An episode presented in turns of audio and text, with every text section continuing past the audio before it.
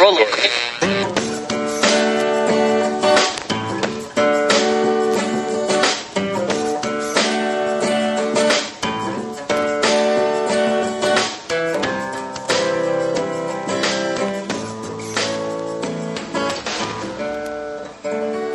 Acting as moderator for tonight's broadcast.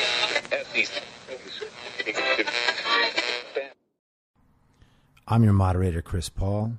Let's be reasonable. Hillary Clinton lost because she was a woman. She lost because of sexism and internalized misogyny. She lost because of Russia and because of low information voters. She lost because of racism, not hers, of course. Hillary Clinton lost because of the D N C. She lost because of Bernie Sanders. She lost because of Barack Obama, because of following the two-term same-party president, and because he didn't do enough to warn the nation about Donald Trump. Hillary Clinton lost because of WikiLeaks. Hillary Clinton lost because of Citizens United, against a candidate who earned more media than any campaign has ever spent. Hillary Clinton lost because she wasn't progressive enough. Hillary Clinton lost because she was pulled too far left by the fringe of her party. Hillary Clinton lost because she ran a traditional political campaign, one she had absolutely no control over by virtue of her being the first female nominee among the patriarchal machinations of traditionally male-dominated power structures within campaigns, and the debate questions from a mainstream media that wanted to see her taken out, even though they didn't. Hillary Clinton lost because she didn't have enough airtime to get her message out. She lost because of hostile journalists. She lost because women voted for her opponent after being pressured by their domineering husbands to confirm the undeniable power of the patriarchy. She lost because of the emails she lost. Hillary Clinton lost because of James Comey. These are all outstanding theories and oh, so true. Hillary Clinton lost because she was the most hated politician of all time and decided to participate in a popularity contest. There is a way to explain at length each one of the multitude of reasons that Hillary Clinton came up short in her twenty-five-year-long campaign for the position of most powerful person in the world. Each theory is supported by underlying theory, supported by underlying theory, supported by underlying theory. It's underlying theory all the way down, for the flat world rests upon a turtle's back, the turtle positioned atop an infinite stack of turtles. At the base of all the explanatory theories is whatever the speaker wants there to be. Modern feminists want it to be because men. Progressives want it to be because she's a neoliberal or because she didn't support the policies they supported. Everyone who went to college, free college. So-called anti-racists and anti-fascists want it to be because her opponent catered to the vast well of American white supremacy. However they would like white supremacy to be defined, even if it includes just wanting someone to explain the necessity of affirmative action in twenty twenty. Millions of Clinton supporters want it to be Russian interference and the demons on social media lashing their jackboot tongues at everyone who thought, "I'm with her," a little too hard.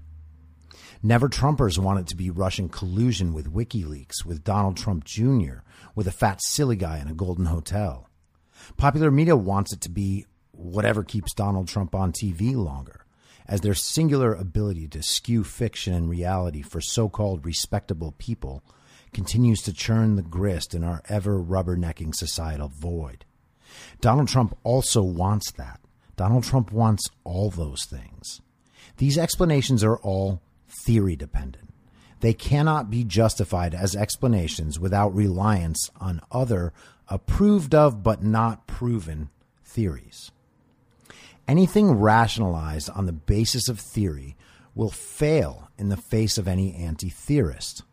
Donald Trump is the apex anti-theorist. All you need to know to be able to understand Donald Trump is that he was a rich kid with a harsh father who wanted to enter a gated society that simply never took him seriously. There is nothing else. Every single thing he does makes sense through that lens, one that is rooted in reality, one that is rooted in reality, and requires no theory beneath it to make sense to every sensible person. Knowing how men act beneath a crushing or absent father, among a world they believe is begging for its own destruction in their hands, is not something that requires degrees or wokeness or even literacy. If you need proof, choose any school shooter. Donald Trump requires no theory and preaches no theory. Donald Trump is thoroughly describable through two rooted realities. Father was overbearing, and the society he wanted to be part of didn't want him. There's nothing else necessary to understand him. The reason requires no theory. It requires no explanation either, to the extent that we must assume an almost saturated majority of Americans would understand how those two basic human narratives connect with their own lives in some rooted way. To believe that this essential knowledge is theory-based would be to misunderstand humanity. There are theories on the back of theories on the back of theories that will tell you what exactly Donald Trump represents. You need not read any. Donald Trump represents the will of the people for whom theory provides no benefit. You do not need to like or approve of what Donald Trump is. You only need to understand that he represents a wrecking ball to the world of theory. No other explanation is necessary. Theory tells a white man that the black man in front of him is different in an important way. That is not rooted at all in reality. Theory tells American women they were subservient to men, and they were in some way, but that is no longer rooted in reality. They simply are not. Almost no one on either side doubts this. Why pretend? Theory tells us to look out for our own interests until it tells us it is selfish to do so.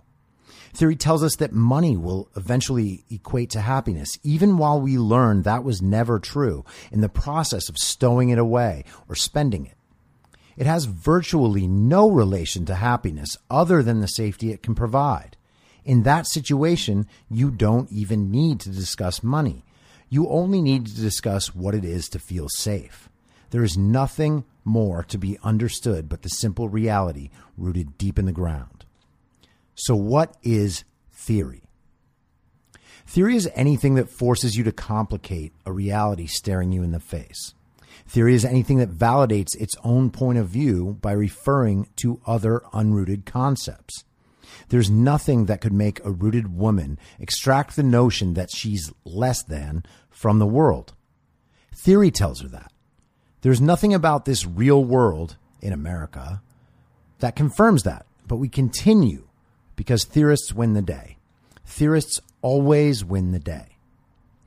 Theorists win the day because theorism at root is a trick. It assumes we're stuck in the Middle Ages when we absolutely are not. You're hearing right now words I typed on a beautiful desk in a nice room in Los Angeles because I chose to read them. What I say is filtered only through the circumstance of whether or not you have an internet connection. Nothing else. We are not in the Middle Ages. We never were. Theorism tells you that a situation with two sides in theoretic opposition will come to hatred. And the theorists are right. It does. Because for centuries, we have not looked at ourselves in a way not complicated by theory. The greatest divisions in our society are moved into being pointlessly by theorists, supported by theorists, and all of them have the power to appeal to every single theorist at once, while never bothering with what rooted people think. It's never, never necessary. Every angle of the modern race debate can be propounded for days without end while never trying to root. No baby is born racist. Nothing this obvious should ever be hard to understand. We are teaching generations a new way to hate each other for no reason other than that we were told by theorists this is how to make things better. It decidedly is not. Hillary Clinton was the apex theorist. There's nothing rooted that explains Hillary Clinton's prominence. You do not have to deny her intelligence, power, or importance to believe this. You need only understand that no aspect of her being could ever have risen her higher than becoming First Lady did.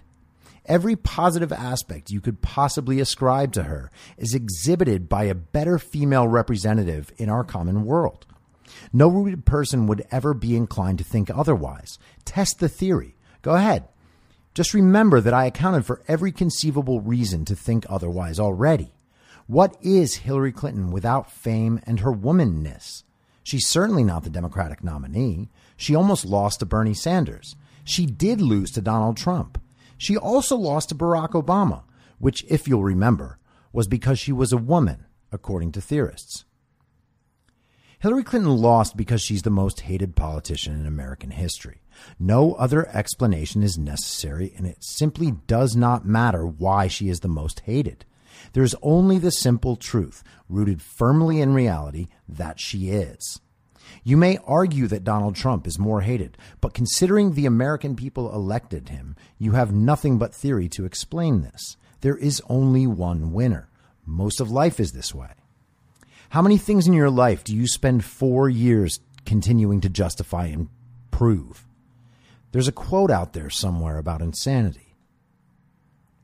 In twenty sixteen, Bernie Sanders proved to be a veritable roadblock to Hillary's lifelong quest to be the most powerful person in the world. Bernie Sanders is not a theorist, but he is sold, but he is sold to a level where it becomes religious and foundational, that his theory truly does represent a rooted reality. If you challenge him with theory, he will not even understand what you mean. He relies on nothing behind what he says. In his mind, there is no theory to pile on other theory.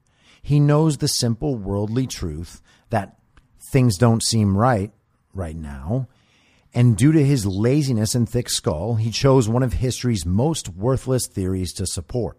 The theory that no matter how a person lives, he or she or they should never be any better than whoever a theorist can say has it the worst.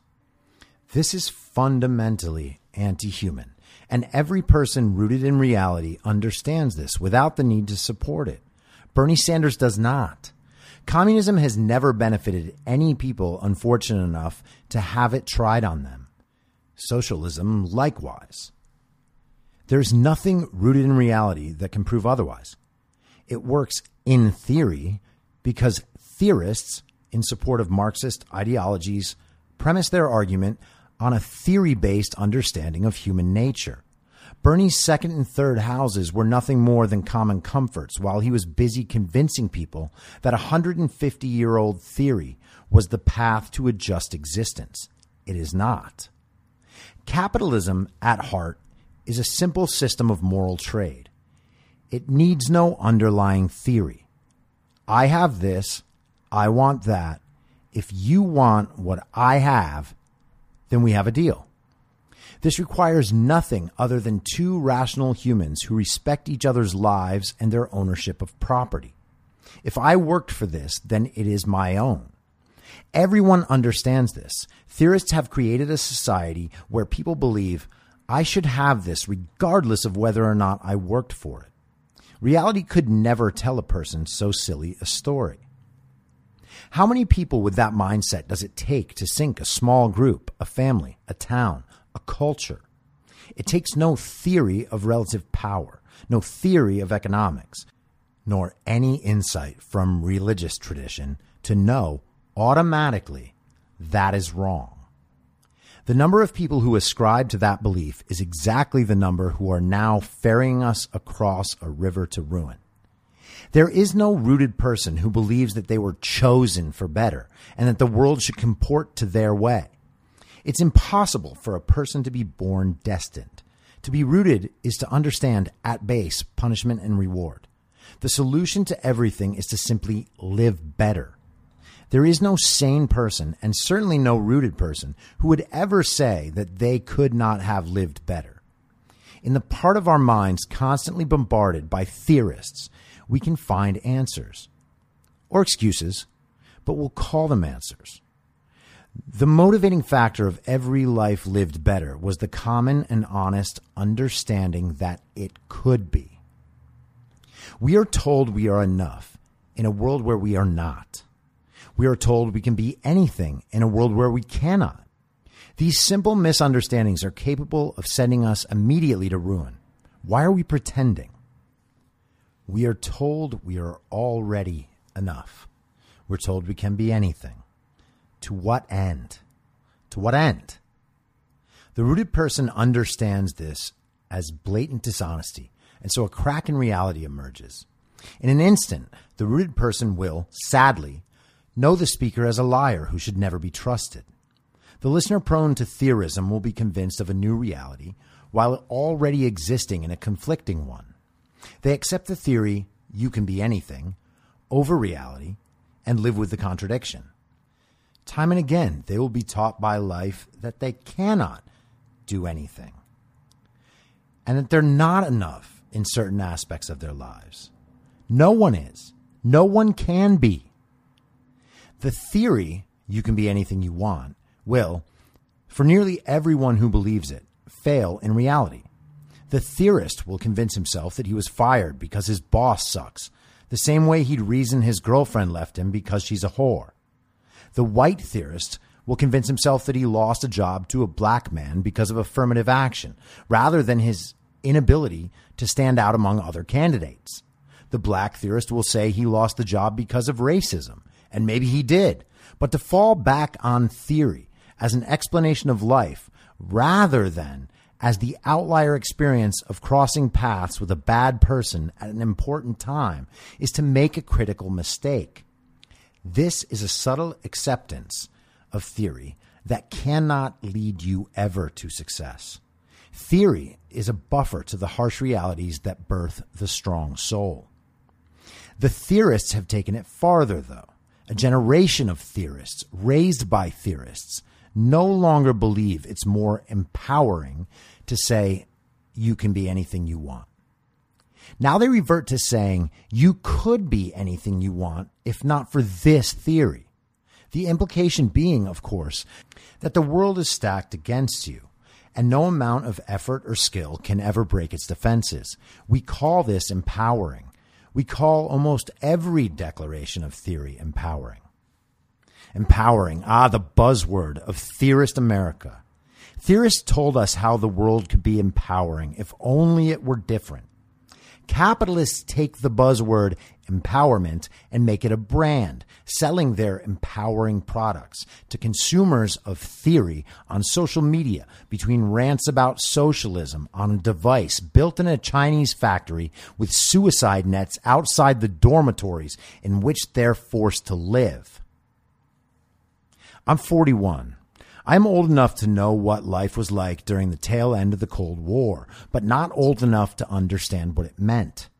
I thought about whether or not the underside of my desk could protect me because I was told to, not because I understood what atom bombs could do.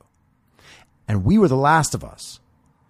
Someone a few days or years my junior would put first memories into a time frame where nothing unsettling happened prior to nine eleven. Sure, we had a minor Middle Eastern war, a minor military excursion in Bosnia or Somalia, but who's counting? A presidential blowjob, an exploding spaceship, the death of a revolutionary rock star and the murder of two revolutionary rappers, and precious little else. It's been said our generation, Generation X, is apathetic, but nothing is explained by apathy. Apathy leads nowhere. If nothing matters, why not just do this and take advantage? And if nothing matters, why bother doing anything? Are the same. Apathy and its opposite connect in the heads of every Gen X child.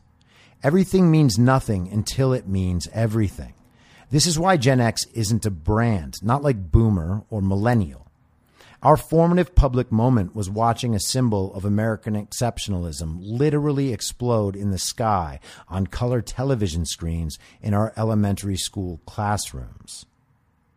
We're left with a world of people who care mostly about themselves while we care mostly about nothing. It's not quite nihilism, though. We believe in things, but only sort of. Enough to notice, hey, that's important, but not enough to worry that someone else might not be fixing it while we do our own thing. And where has that left us? In Bernie Sanders' years of telling us, completely rooted yet thoroughly deceived, his theoretical ideas are not radical ideas, He often cites how people called Medicare and Social Security socialist when they were first being passed into law. I'm sure that's true. Perhaps they were right. More of the federal budget is devoted to either program than to the military. The same military often complained about from the comfort of an American world order. Theorists balance their budgets in the present, future be damned. I have a plan for that, and I can tell you how I pay for it. Elizabeth Warren tried that trick, and her frontrunner campaign immediately tanked. When theorists complain of red scares, one might wonder why the programs ostensibly maligned, rather than correctly described, as socialist, have created exactly what the people calling them socialist feared within a relatively short time after they were implemented. Yet no one is there to dispute this. Baby boomers want its benefits. Millennials want to mend the failed theory with more theory because they know nothing else. American life expectancy has increased by twelve years since Medicare was passed, changing the expected time to receive benefits from three years to fifteen. How could theory not have told them this could be expected? No politician in the country has the courage to raise the age of eligibility, so they happily push the fight off to be dealt with by younger generations. If Bernie admitted, for instance, that the Green New Deal would bankrupt us in fifty years, where would the outrage of those using the same rationale, future harm, for their climate policy disappear to? Generation X, annoyed yet unfazed, remains silent. Bernie Sanders was appealing because he was rooted, but how can he be rooted if he espouses theory? Well, it isn't theory to Bernie. He actually has never argued the substance of his point of view. I've witnessed, unfortunately, hundreds of hours of the man speaking. He has never once backed up what he says without relying on theory, and then only employing it when necessary to communicate with theorists who need theory to justify their assent to fellow theorists. For Bernie, the theory is religious in nature. He does not see the maxim, the people should own the means of production, as theoretical. This is not theory. This is religion. He believes it the way you might believe in God. You don't have to explain it, and it's annoying that someone asks you to. If Bernie's view is questioned, his response is never to support the underlying theory of what he says. He simply repeats the same foundational beliefs because to him they are real. Rooted people deluded by theory are always dangerous because they have the capacity to convince people through their sincerity that they are right. Luckily, Bernie is suitably incompetent and worthless in a competitive environment. But he nearly beat the most hated candidate in the history of politics, you say. No, he didn't. He didn't come close, even with a huge chunk of his support being an entirely anti-theorist vote against Clinton. That vote evaporated in twenty twenty, and Bernie underperformed even the losing effort of twenty sixteen as the world of progressive theorists mistook Clinton hate for an omen of their movement's ascendance. Reality has not borne that out.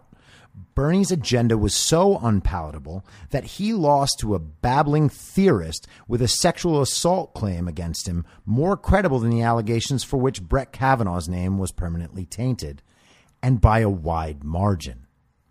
In twenty sixteen, the apex theorist defeated her first rooted challenger, relying on sheer power, various theories, and the fortunate fact that she was running against a proponent of history's worst theory. When she faced a genuinely rooted candidate in Donald Trump, despite a list of flaws as long as hers or longer, another truly hated candidate won on nothing more than his total disregard for theory. Bernie Sanders and Donald Trump are alike in many ways. First and foremost, they are both narcissistic, manichean demagogues. But even while one is perceived to be on the far right and the other on the far left, they are aligned on multiple issues. In twenty sixteen, they expressed similar feelings on immigration. Sanders has since left his rooted position in favor of political expedience, a result of his theorist advisors who undoubtedly told him that any step toward restrictionism was inherently racist and xenophobic and would be rejected by the same far left we're to believe he changed in his image. This slight shift to a theory he couldn't root was enough to eliminate a segment of his supporters. Why would anyone believe that a man who hasn't thoughtfully reconsidered an issue in sixty years has finally seen the light and realized that low-wage immigration was actually good for the working class he ostensibly wishes to protect? The true anti-theorists among his fans have now abandoned Bernie and his cause because he slipped into the world of theory, never to return, by endorsing Joe Biden. Trump and Bernie possessed a certain je ne sais quoi when it came to the working class white people, theorists said. Both had appeal to the little guy, though slightly different sets of little guys. Bernie's little guy included the sophomore gender studies major creating content for hours a day while her parents foot the bill for her life to the tune of seventy-five thousand dollars a year, more than almost any gender studies major could ever expect to make in a world where pay is necessitated by the ability to create value. Trump's little guy included a froth-mouthed racist in a red hat, screaming, "Send her back and lock her up." These were the sorts of supporters who thought part of the candidate's brand represented their own and that they could gain status by displaying it. That's not a particularly rooted behavior pattern. The actual little guy in twenty twenty America is the rooted person. These are the people who've been swept aside by the theorist economy and the theorist political process. Donald Trump and Bernie Sanders are believed by their supporters to be among the most honest men to have ever existed. How is this possible? For Bernie Sanders, his rooted position is so distorted that a communist regime bringing Chinese citizens out of poverty is an accomplishment worth noting. But American capitalism helping push the entire world out of poverty is just better reason to give people more stuff. He credits Castro for teaching children to read propaganda while dismissing that our children created devices upon which you can hold a library in your hands. Bernie Sanders is the entitled nerd in the nineties high school movie, screaming to all his friends that this is finally the night, and they're drunk enough to agree and let him lead. A rooted segment of the left was rightly sick of theorism and begging for a change, and it came in the form of an angry, blithering old idiot who felt gainful employment was beneath him until age forty. Donald Trump is a liar of historic proportions, perhaps. Fact-checkers credit him with something near twenty thousand lies. While many of these seem to be examples of intentionally misconstruing things the president says, there are still thousands of examples of Donald Trump saying things that are in direct conflict with rooted truth. I would never deny this. I am not making a defense of Donald Trump. But as with Bernie Sanders, Donald Trump does not fall back on supporting the things he says with theory. Bernie's beliefs are quasi-religious in nature. Donald Trump believes things are true because he says them or because they give him advantage. There are different versions of truth, and as Donald Trump vacillates between them and beyond them at will, it's important to understand them. The primary version is the correspondent or representational truth. Truth exists insofar as it matches, in some important way, the available information in the observable or logical world. There are two apples on the table is a true statement when there are two apples on the table. This truth can be derived directly from the world. There is also truth supported by theory. A person could cite instances of contact with the rooted real world to prove the theory, but it will nonetheless remain unconvincing because there are instances in the rooted world that illustrate the exact opposite. This is theorist truth. It's true because someone can prove it to you, on the terms and within the parameters they choose for the conversation. No person with even a notion of skepticism would accept these claims at face value. But the addict of theory will not only believe it immediately based on charts or credentials, they will repeat their new knowledge verbatim, feeling morally and intellectually justified in insulting anyone who hasn't gained the same special knowledge. A theorist could quickly see or otherwise know the theory was wrong, but still believe that it could convince other people because they are, of course, less informed than the theorist. Noticing this, it would, theoretically, now be their duty to educate us. We're uninformed, after all. Once I tell them my theory, they will see the light and agree. The gullible convert to theorism and convince the lesser minds in turn. At every step in this process, we have people convinced to believe something they know not to be true, because agreeing might get them a seat at the adult table, dining al fresco in the rare air of a knowledge class just slightly higher, and that must lead to something. Yet theorists repeat theory far and wide, firing it at every argument, memorized data sets redeployed as endless ammunition.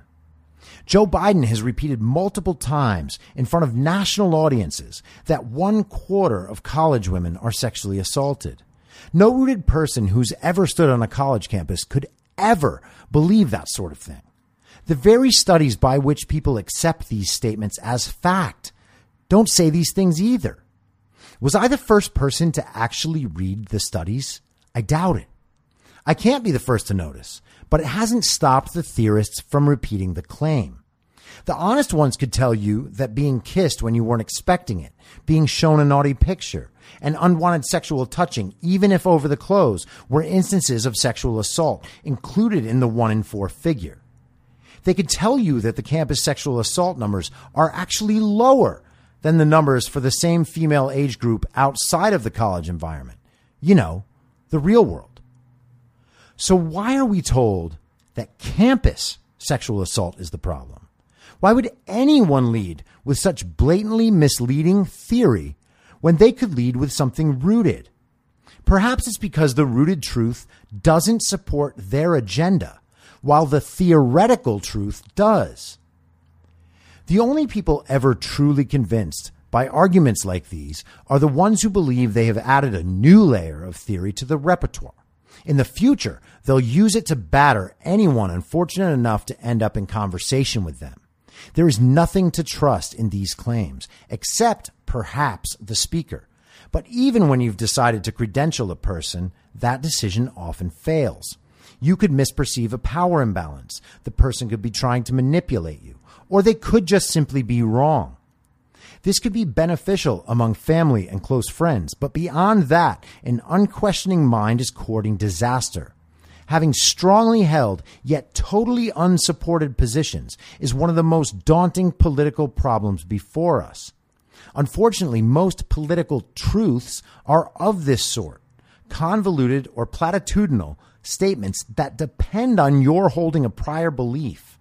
It's decidedly unwise to accept what a politician says in this manner. Donald Trump's version of truth is more complicated. That there can be more than one truth was the subject of a popular discussion between Jordan Peterson and Sam Harris. Harris is a gifted thinker and communicator, rooted on many levels, but his reliance on statistical proof and theory left him incapable of understanding Peterson's point, that truth exists in its ability to be actionable. For something to be true, it must work. Peterson describes this version of truth as evolutionary. A claim or belief must enable survival. Describing this kind of truth as rooted is elegant in its simplicity. Rooted belief does not rely on any theory, even one so rudimentary as evolution. Rooted truth is drawn from the world, not applied to it. It does not need to enable survival, as in Peterson's telling. It only needs to be provably true without appealing to theory. Donald Trump does not need to release his tax returns to prove he's a billionaire. He is a billionaire because he grossly displays unattainable wealth and because he acts like a man who knows he can overpower systems. The theorist needs this to be proven by bank statements and tax returns. Rooted people don't care what those things show because Donald Trump is one of maybe five people in modern America who could immediately be cited as billionaires. Jeff Bezos, Bill Gates, Warren Buffett. Do you even need to get to Michael Bloomberg or Mark Zuckerberg without thinking of Donald Trump first? If you can't pass this test, even with Google at your disposal, why would you think any rooted person would question whether or not Donald Trump is a billionaire? The statement, Donald Trump is a billionaire, is proven by the fact that he's one of the first things we think when the word billionaire is mentioned. No more explanation necessary. So why would Trump bother muddying the waters by supporting his claim? It's not that the rooted person believes the lie. They just understand that whether or not Donald Trump has ten billion dollars or four billion dollars or five hundred million dollars makes no difference. Belief is totally unnecessary because whatever Trump means when he says billionaire is the same thing people think when the word billionaire is spoken. If a theorist had full information and shoved a bank statement showing nine hundred ninety-nine million dollars in your chest and said, I told you, he's further from being a billionaire than all the money you'll make in your life, you would actually pity that person. Donald Trump said he would build the wall and make Mexico pay for it. Did he do that? It doesn't matter. But is it now a lie based on results? Not by any rooted standard. Trump's most ardent critic would never say he's failed in his promise to be anti-immigrant. Yet they think they've found a gotcha by counting the miles of new wall compared to the total miles of our border with Mexico. They would say he's never made Mexico pay for anything. But somehow, Mexico is now paying their border guards to stop illegal crossings from the Mexican side. In light of the current pandemic, one can argue that Trump's travel restrictions to certain countries were ineffective or too little too late or poorly conceived of, but they can't say he was against more restriction. The theorists called his initial travel restrictions racist and continue to, even while we see that travel restrictions are a clear preventer of viral spread. What is sheltering at home, after all, if not a very specific border restriction? There isn't a rational, rooted American who'd imagine whomever is thrown in Trump's way would somehow be more restrictionist than he is. He or she will not, partly because it's not politically viable in the opposition party, but also because no one can match the degree of perceived identity between Trump and more restrictionism. They're essentially the same expression. The Democratic primaries saw candidates fight about who would give the most American resources to illegal immigrants, and now this stands as the only opposition to Trump the theorists can muster. In what theoretical world are they in any position to win this argument? Not the one consumed by a foreign disease. I do not have to declare a position on this issue to see clearly which side makes sense to rooted people. But the theorists give ever deeper explanations. In a nineteen forty-six essay called Politics and the English Language, Orwell wrote, "The great enemy of clear language is insincerity." This is the theorist's problem in matters of communication and the reason why theorism has no chance against Donald Trump. You can call the entire roster of body language experts to appear on your panel, and they will say whatever they say. People will still trust their eyes and ears. Trump means what he says, no matter how he says it. Does Elizabeth Warren mean it when she says she would have let a trans teen have veto power over her nominee for Secretary of Education? But how can I say Donald Trump means what he says? Again, he's one of the most prolific liars in political history, in a certain way. The fact that Donald Trump is concerned only about his own image and very little else is as obvious as the fact that he's unnecessarily orange. It's unmissable. Theorists will pretend this isn't true and interpret every thoughtless utterance to be a statement with a truth value. The fact checkers will provide a lengthy explanation about how it is not literally true that mail-in voting will lead to, quote, thousands of people sitting in a living room signing ballots. Why would anyone care about the literal truth of that statement? Trump is saying that all the ballots could be collected, brought to a room, and then filled out by partisan operatives. That you think this is a nutty, paranoid delusion makes no difference. He's describing a situation that needs no more description. If ballots could be taken out of a mailbox by someone other than the person whose name is on the ballot, that ballot can be compromised. That is nearly impossible to argue with, but theorists will try and fail by appealing to how multiple states already allow this for absentee voting, or how the proof of voter fraud is relatively non-existent. You must already know and believe multiple levels of theory to dismiss the obvious rootedness of what Trump said. You can say it doesn't happen, but you'll have a hard time convincing anyone it can't. Since I know it needs repeating, no, this is not a defense of Donald Trump. It's an explanation for something that, apparently five years later, still needs explained. Donald Trump has been the same person for decades in public life. People either loved him or loved to hate him. They saw him as the endpoint of the part of themselves that wanted to tell the world to go fuck itself. We now have a theorist class who imagine that part of themselves does not exist in earnest. So they self-flagellate by telling themselves that they're important allies or that they support this or that cause because they posted about it on social media. They're not actually mad at the world. They're just offended by all the injustice, they'll say. Just how far down, for most, does the declared desire to help other people actually go before we hit theory? Not far.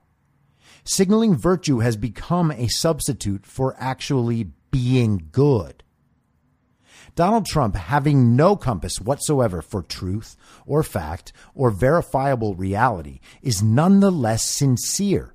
He bases what he says on whatever benefits him and means what he says. That's not the same as sticking to one's word. Again, this isn't a man encumbered by the need to seem honest. The only compass Donald Trump cares about is the one he has in spades, the ability to A B test in real time and pick the option that has the best chance of benefiting him. You can ascribe every malicious intent to him and still understand that he means the things he says, even when he says the opposite five minutes later, because everything he says is contextualized in who he is. That this is still misunderstood after five years of bludgeoning is madness. So is pretending that the adversarial relationship between Trump and the corporate press is based on this misunderstanding. There is no misunderstanding between Trump and the corporate media. There certainly isn't on Trump's part. He has called them an enemy of the people. They are, without question, an enemy of his. It seems clear to me that the press believes it's their job to oppose Donald Trump. In a recent exchange I had with a cable news talking head slash journalist, I was informed that I should prefer a media that, quote, gets under the president's skin to one that affirms everything he says, as if those were the only two options. If one would like to discuss the undermining of democracy, one might wonder aloud why our media wasn't investigating the seriousness of the coronavirus when they first heard of it, and why they have put a reporter on the ground in Wuhan for the first time in three months. One might wonder how this is possible for networks still using bogus Chinese virus statistics as gotchas to Donald Trump.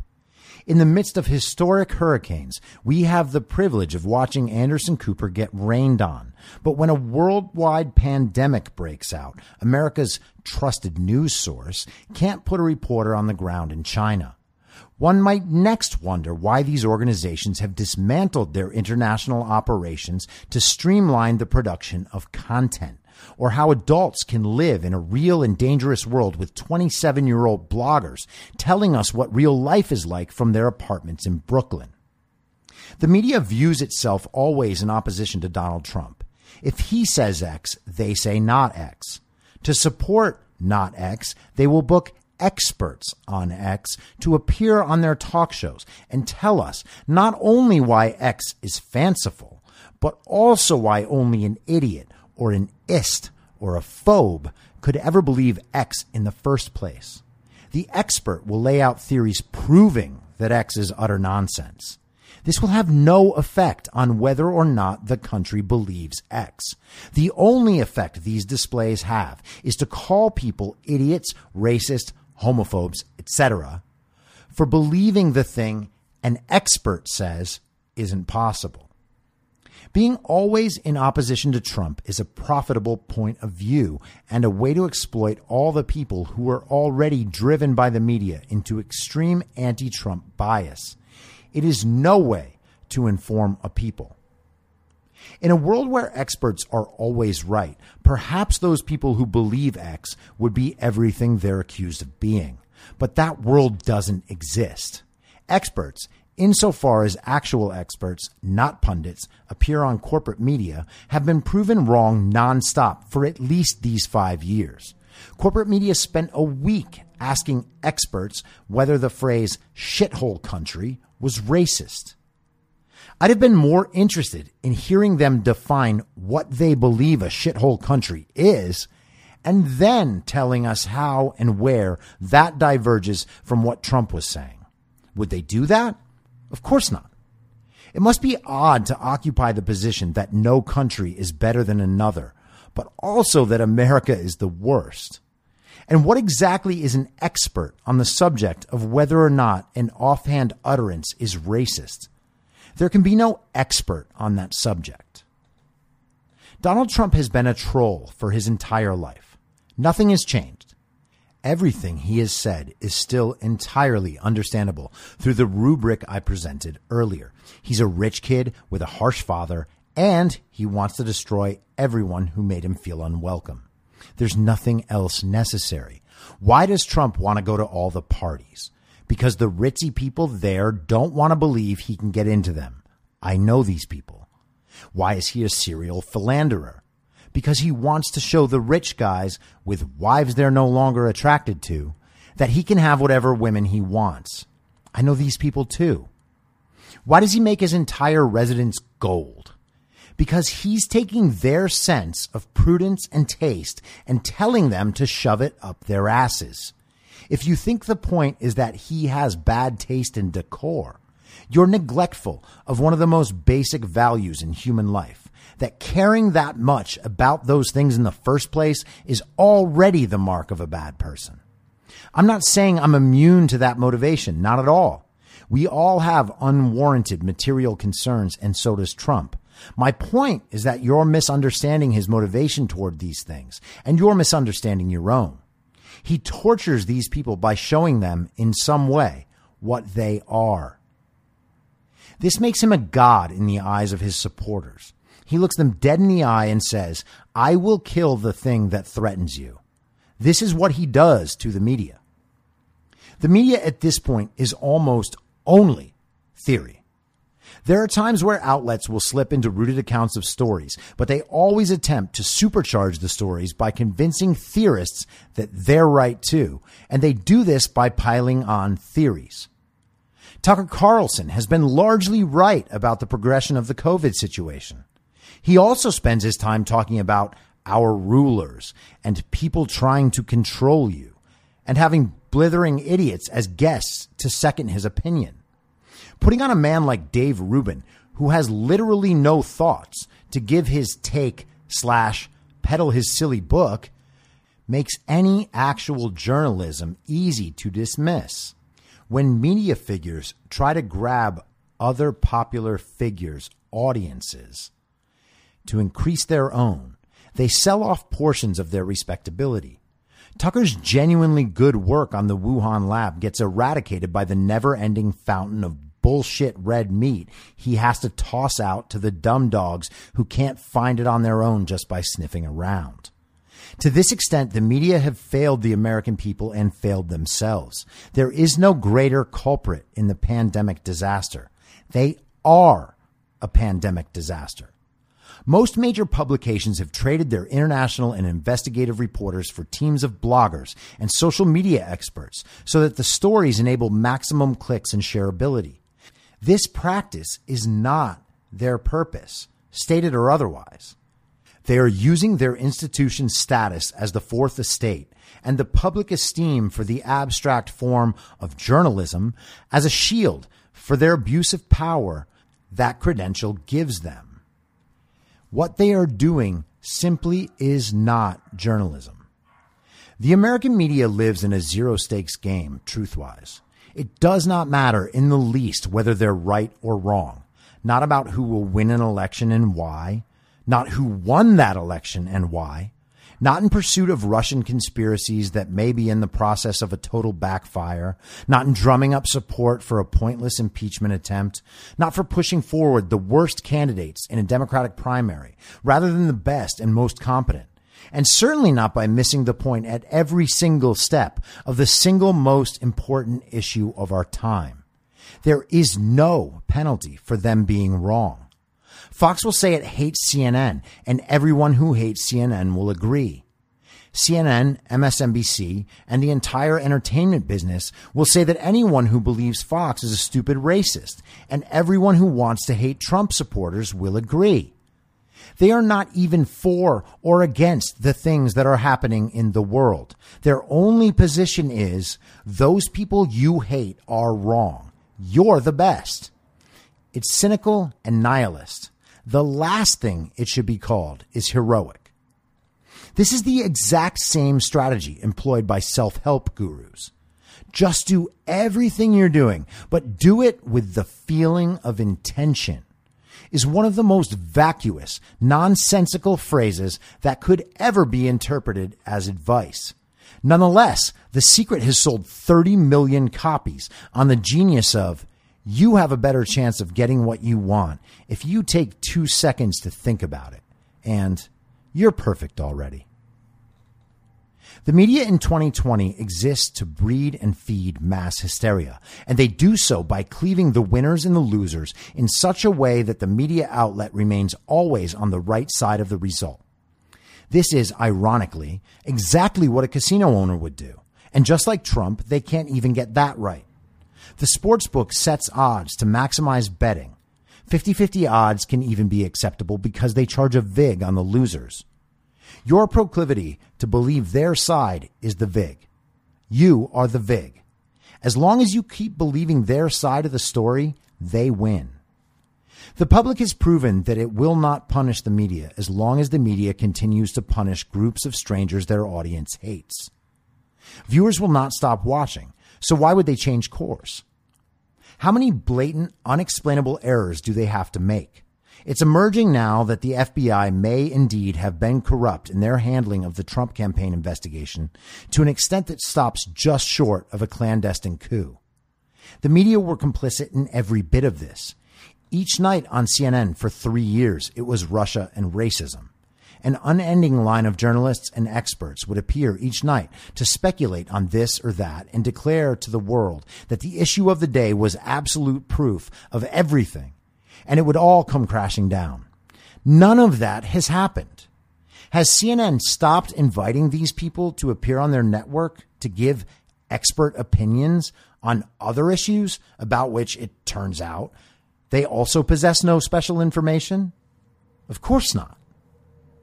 When someone says, "Listen to the experts," it is a mark of the ever-dreaded privilege. What could be more privileged than believing that total strangers, said to be experts by total strangers, have everything under control? The knowledge that you'll be okay if you just wait it out while someone else makes the choices that destroy society around you is what allows you to delegate your moral choice to someone else and then frown upon it in pity when things go wrong. And let's consider what the experts actually do say. Anthony Fauci himself said on February twenty-ninth that there was a low risk at that time and people didn't need to worry about changing their habits. That's not fake news. He said it. Experts told Trump in his daily briefings that the virus was not a top priority. It doesn't matter that he was told early. These things are not threats until they are. Experts at news organizations, apparently, didn't feel compelled to make a national story of the virus. Journalists at the Democratic debate a week before the country began its panic didn't so much as bother asking the candidates a question about it. Experts told you that Bill de Blasio was the right candidate for New York. Experts opined that Andrew Cuomo's governorship was just what the state needed because he had decades worth of political power at his disposal, being the son of a former governor. Who designed their budgets, if not experts? Who advised Bill de Blasio to sell off the city's ventilators because they were too expensive to maintain? Who but experts would have told Cuomo that moving patients suffering from the virus into nursing homes was good and safe?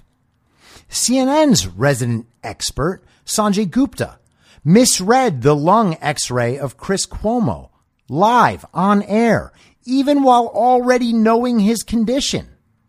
When people say, listen to the experts, well, who do you think was wrong in the first place? Media, when combined with experts, presents a powerful force for manipulation of public opinion when speaking to theorists.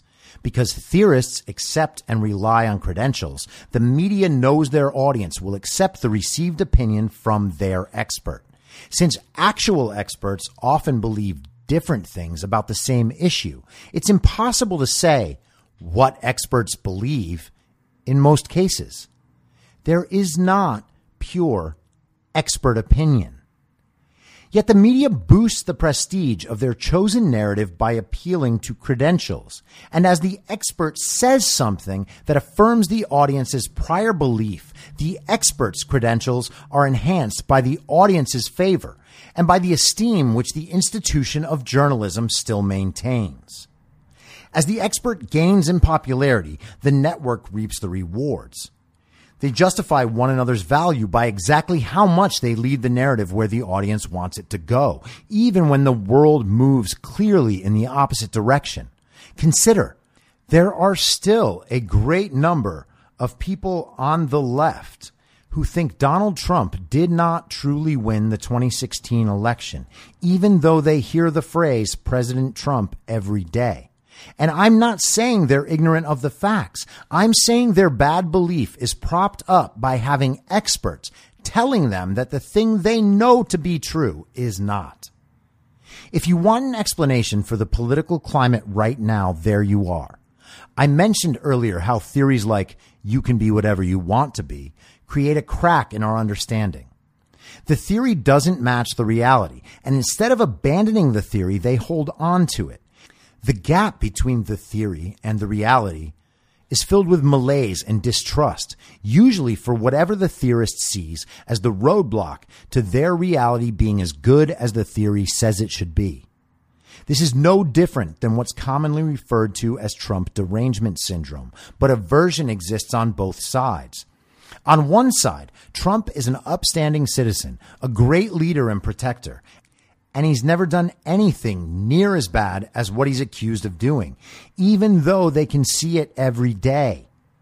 On the other side, legions of dejected leftists spend their day sharing damning articles on social media about how evil Trump is and how he'll be out of office any day. It's not that each side doesn't have some good reasons to believe what they do. Trump is many things to many people. You can see whatever you want to see. This is why he creates such controversy and attention. For almost any theory you hold regarding Trump, reality can show you the exact opposite. The gap here between theory and rooted reality is cavernous. the lengths these two groups of people must go to to maintain the theory rather than admit reality has them feeling insane, and it forces them into dishonesty with others and the willful deception of themselves. If you're forcing yourself to believe one thing when the rooted world says the opposite, you will feel insane and act insane.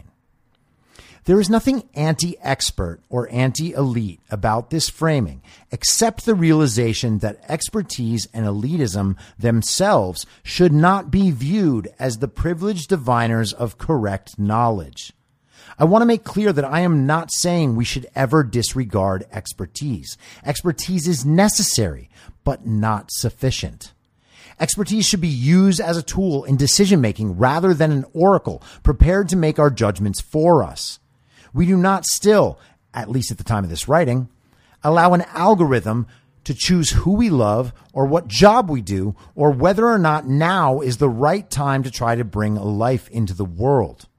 I believe fully in expertise as a concept, but not in every field. Expertise proven by real life experience and success is one of the most valuable commodities on earth. Expertise proven by college degrees and credentials is one of the least. Similarly, this is not anti-college, but college should be an informed choice, especially regarding cost, rather than an expectation for every American kid who just turned eighteen. We now require degrees and licensing for jobs that require neither. Now, with colleges being little more than a YouTube video due to social distancing, it might be time to ask whether college is any better at educating people than simply watching the right YouTube videos.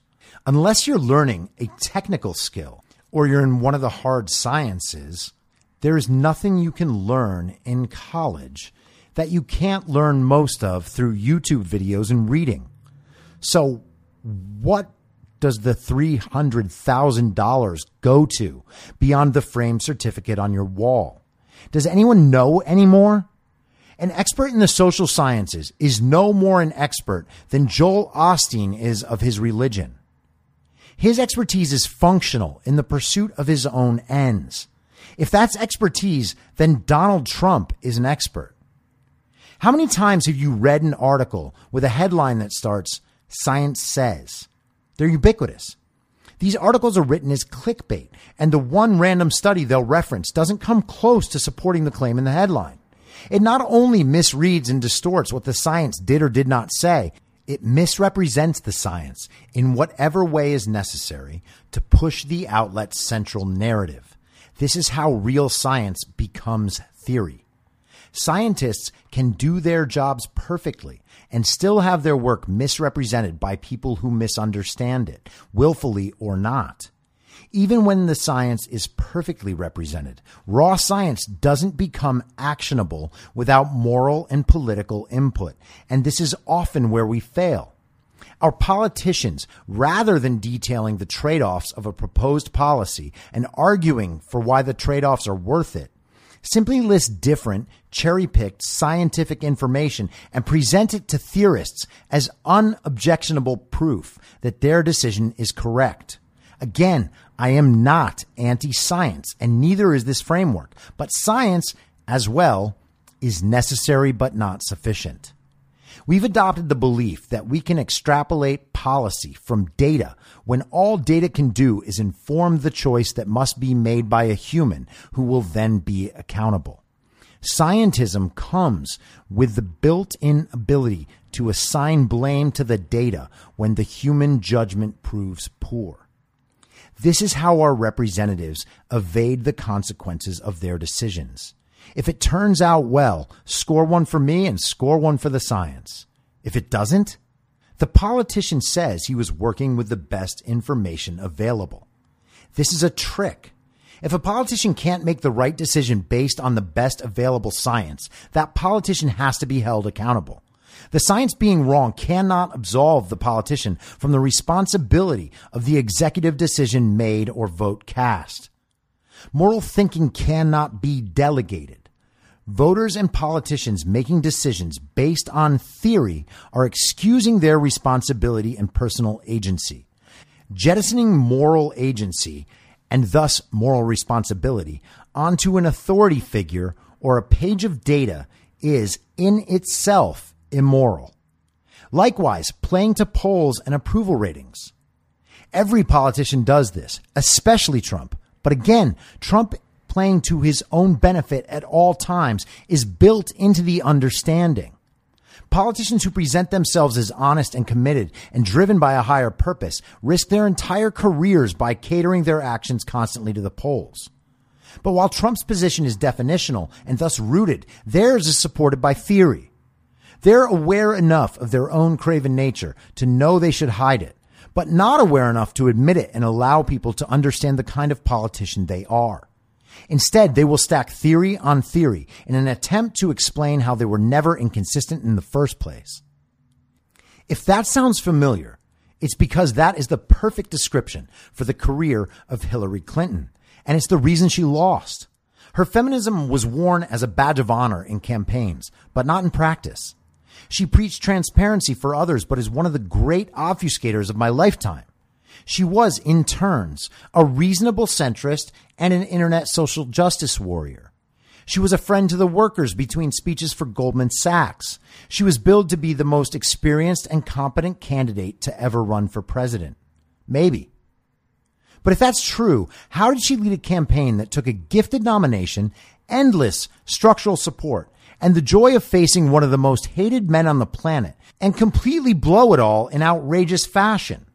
And that was the second time she'd done so. Even experience didn't breed competence. My point here is not to list Hillary's many inconsistencies or failings. It's to illustrate the cost of being transparently dishonest about her own deepest ambitions, indeed her own self-image.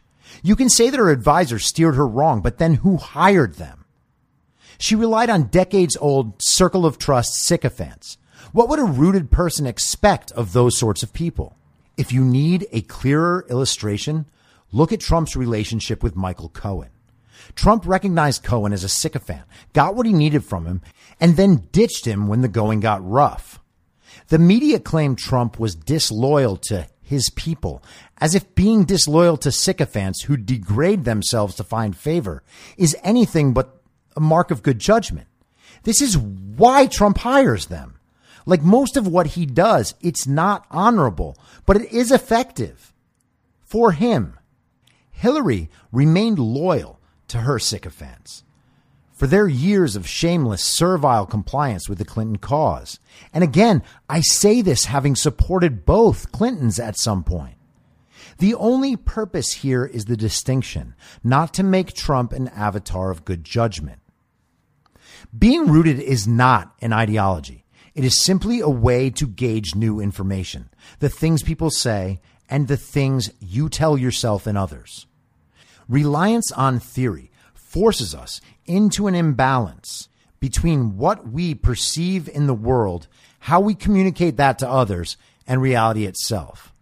People who are thinking, seeing, and speaking entirely different things can't hope to effectively communicate with another person this way, because it's impossible to know which signals to trust. Imagine a big game hunter. Of his friends and family in the polite classes who are aware of this activity, many freely voice their disapproval. He will occasionally get to hear what exactly their problem with hunting is, with or without asking. One objection he often gets is, those animals are endangered, whether or not they are. He will calmly explain that properly controlled hunting is among the best practices in reviving a species, and that killing off older males before they can kill younger males who should be mating is crucial for their survival. They hunt the designated animal and kill it. But friends and family members will not change their minds, even after receiving new, real-world, provable, factual information. Why? Because they were using theory to explain themselves in the first place. So the rejection of their theory not only doesn't solve their problem. It forces them to double down on theory or believe that the hunter is dishonest, cruel, or stupid. It makes sense that the hunter could be right, but they just know he's not. The rooted truth is actually far deeper than they realize and more effective as an argument in that it allows both sides to understand one another. The hunter is hunting for sport, thrill, camaraderie and to feel somehow connected to the earth, not because he's a heroic conservationist. The friends and family aren't activists for endangered animals. And this is obvious because they don't show any knowledge of which animals are endangered and how they might be helped. And they certainly don't understand the experience or why one would want to have it. They simply feel a kinship to charismatic megafauna, as many of us do. They find the killing of these beautiful animals distasteful and immoral, though very few are vegetarians. The theorist won't express and deal with his true beliefs, since they're in some way base. We've convinced ourselves that theoretical justification for our feelings is more powerful, as if providing an inaccurate justification for the feeling is more effective than the feeling. That is an enormous mistake. The theoretical interpretation means absolutely nothing unless you're already speaking to someone who shares the same rooted belief. If they find hunting gross, the idea that a certain kind of species that is, in their minds, exotic, simply because it doesn't live in America, could certainly be endangered. And even if that animal isn't, others are. No one changes their own beliefs this way, much less the beliefs of other people. People close to us telling us that they care about our behavior is more effective than hearing statistics from a stranger. Underlying whatever explanation they give is a rooted belief the explanation is expected to support. Instead, it diminishes the rooted belief and communicates the insecurity of the position. Being rooted is not moral or amoral. It is indifferent. As with experts, a rooted view can't tell you what you should do. You're going to do what you're going to do, but a rooted view allows you to fully consider what it is you're doing. An action isn't good by virtue of its rootedness. Interacting with a rooted person, being rooted yourself, says nothing about the truth of what the person is saying. Simply understand that the person really does hold the particular position, and don't believe any theory-dependent thing the person has to say. Rootedness provides no justification for violence outside of self-defense. A rooted framework actually forces a person to assess a violent act in a real way, rather than make excuses for his actions. Rootedness is not at all anti-intellectual. It's quite the opposite. It's rooted to believe that we do not know and cannot possibly know everything, which means that we must rely on secondhand information. This is the ultimate problem that the breakdown of media institutions has caused. With the understanding that the media is now inherently theorist, we're forced to do extra work to verify the things they say. Is it any surprise that people are either believing one side of everything or just tuning out completely? But the impulse to verify new information is anything but anti-intellectual. It's anti-intellectual to think we should believe whatever we're told in the first place. The verification of information is a search for more information and a deeper understanding. That's what being intellectual is. If you're stuck between two theories, look for the roots. Whichever root bears more resemblance to the theories you're deconstructing has a good chance of being the better explanation. Theorists are obsessed with false certainty. It's a cause and a symptom of theory. They understand certainty as an attractive, confident-looking position. But when certainty needs to be supported by theory, that certainty is shown to be insecure. Those are the points where either the theory or the certainty need to be challenged. Rootedness has no political goals and takes no political sides, but it is a perfect framework for viewing politicians. It does nothing to speak to Trump's goodness or honesty, but it does explain why he won and why he may well win again, regardless of what polls say in the middle of a crisis. It also describes the sort of candidate who would know how to prepare for him. Joe Biden has seemed rooted at many points in his life and may still be, but on the most basic issue, whether or not he should be president, it's hard to be sure he even believes it himself. We're convinced that we should have an opinion on everything. We should not. We can Google whatever point of view we want to support and find information supporting that position. Without attention paid to the legitimacy of the information, this gives us the illusion that we were right. Worse than that, it convinces us to believe that we are experts, even on subjects we just found out about minutes earlier. We take the position of the expert who reinforces our own prior position. Was every expert advising early action, lockdowns, masks? Which experts do you listen to now but disregarded before? Which experts do you disregard now that they've chosen new ones for you? What theory could you possibly use to explain this? The rooted truth is that you're not sure who to believe and you're solidifying your position. This is natural, but it's not the only way to solidify your position. People have become so overinformed that they're willing to deny or disregard what they know as soon as a theorist proposes a new explanation. Being against theorism at all times is a pretty effective way to go through life, even for the totally immoral or amoral. I said earlier that Trump was the apex anti-theorist, and he is. His entire being exists to destroy theory. This is what his supporters see when he says drain the swamp. They believe, with some justification when it comes to the media and the Washington political establishment, that Trump is indeed draining the swamp. That he's replacing it with a different sort of swamp isn't dispositive of his draining the one that's there. I'm also not saying that this vacuum we're left with is a good place to be, but it nonetheless may be a good thing that we're forced to move through it. The understanding I'm asking you to have is not dependent on any factor of your being. It has nothing to say about race or gender or religion of anyone. Everyone is part theorist, and most people on some level are rooted.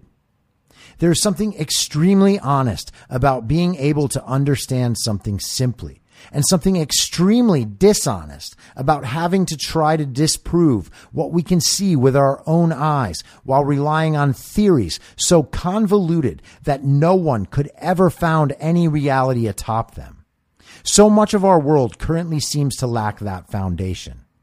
I am simply asking you to view the world in a way that requires no prior explanation and work from that. Rootedness is self-justifying. It relies on nothing for support. If it leads you to a different place than me, well, let's both honor our differences. If you like the show, please share it with your friends and give it a five-star rating on iTunes or wherever you listen to podcasts, so new listeners can take your word for it. You can follow the show on Instagram, Facebook, and Twitter at I'm Your Moderator. If you have feedback, you can email heymoderator at I'm Your Moderator dot com or use the hashtag heymoderator on Twitter. If you'd like to support the show, search Be Reasonable on Patreon, where I'll have additional daily-ish segments in a special podcast feed of the show, as well as my writing and audio readings of those articles. You can also go to anchor dot f m slash Be Reasonable and become a supporter there. Thank you so much for listening. Until next time, I'm your moderator, Chris Paul. Be reasonable.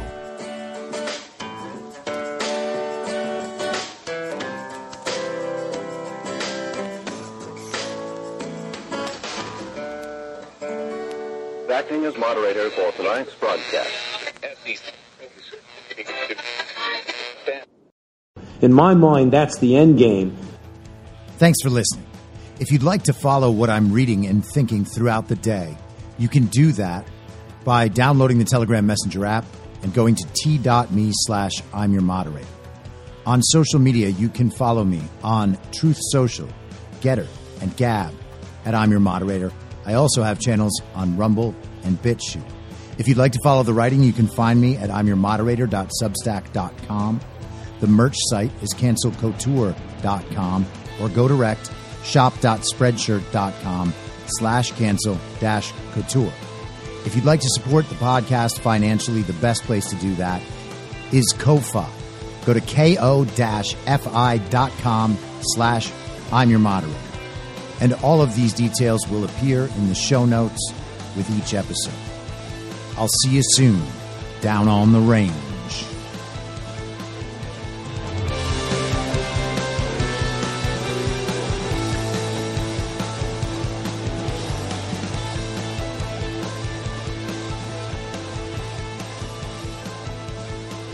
It's happening.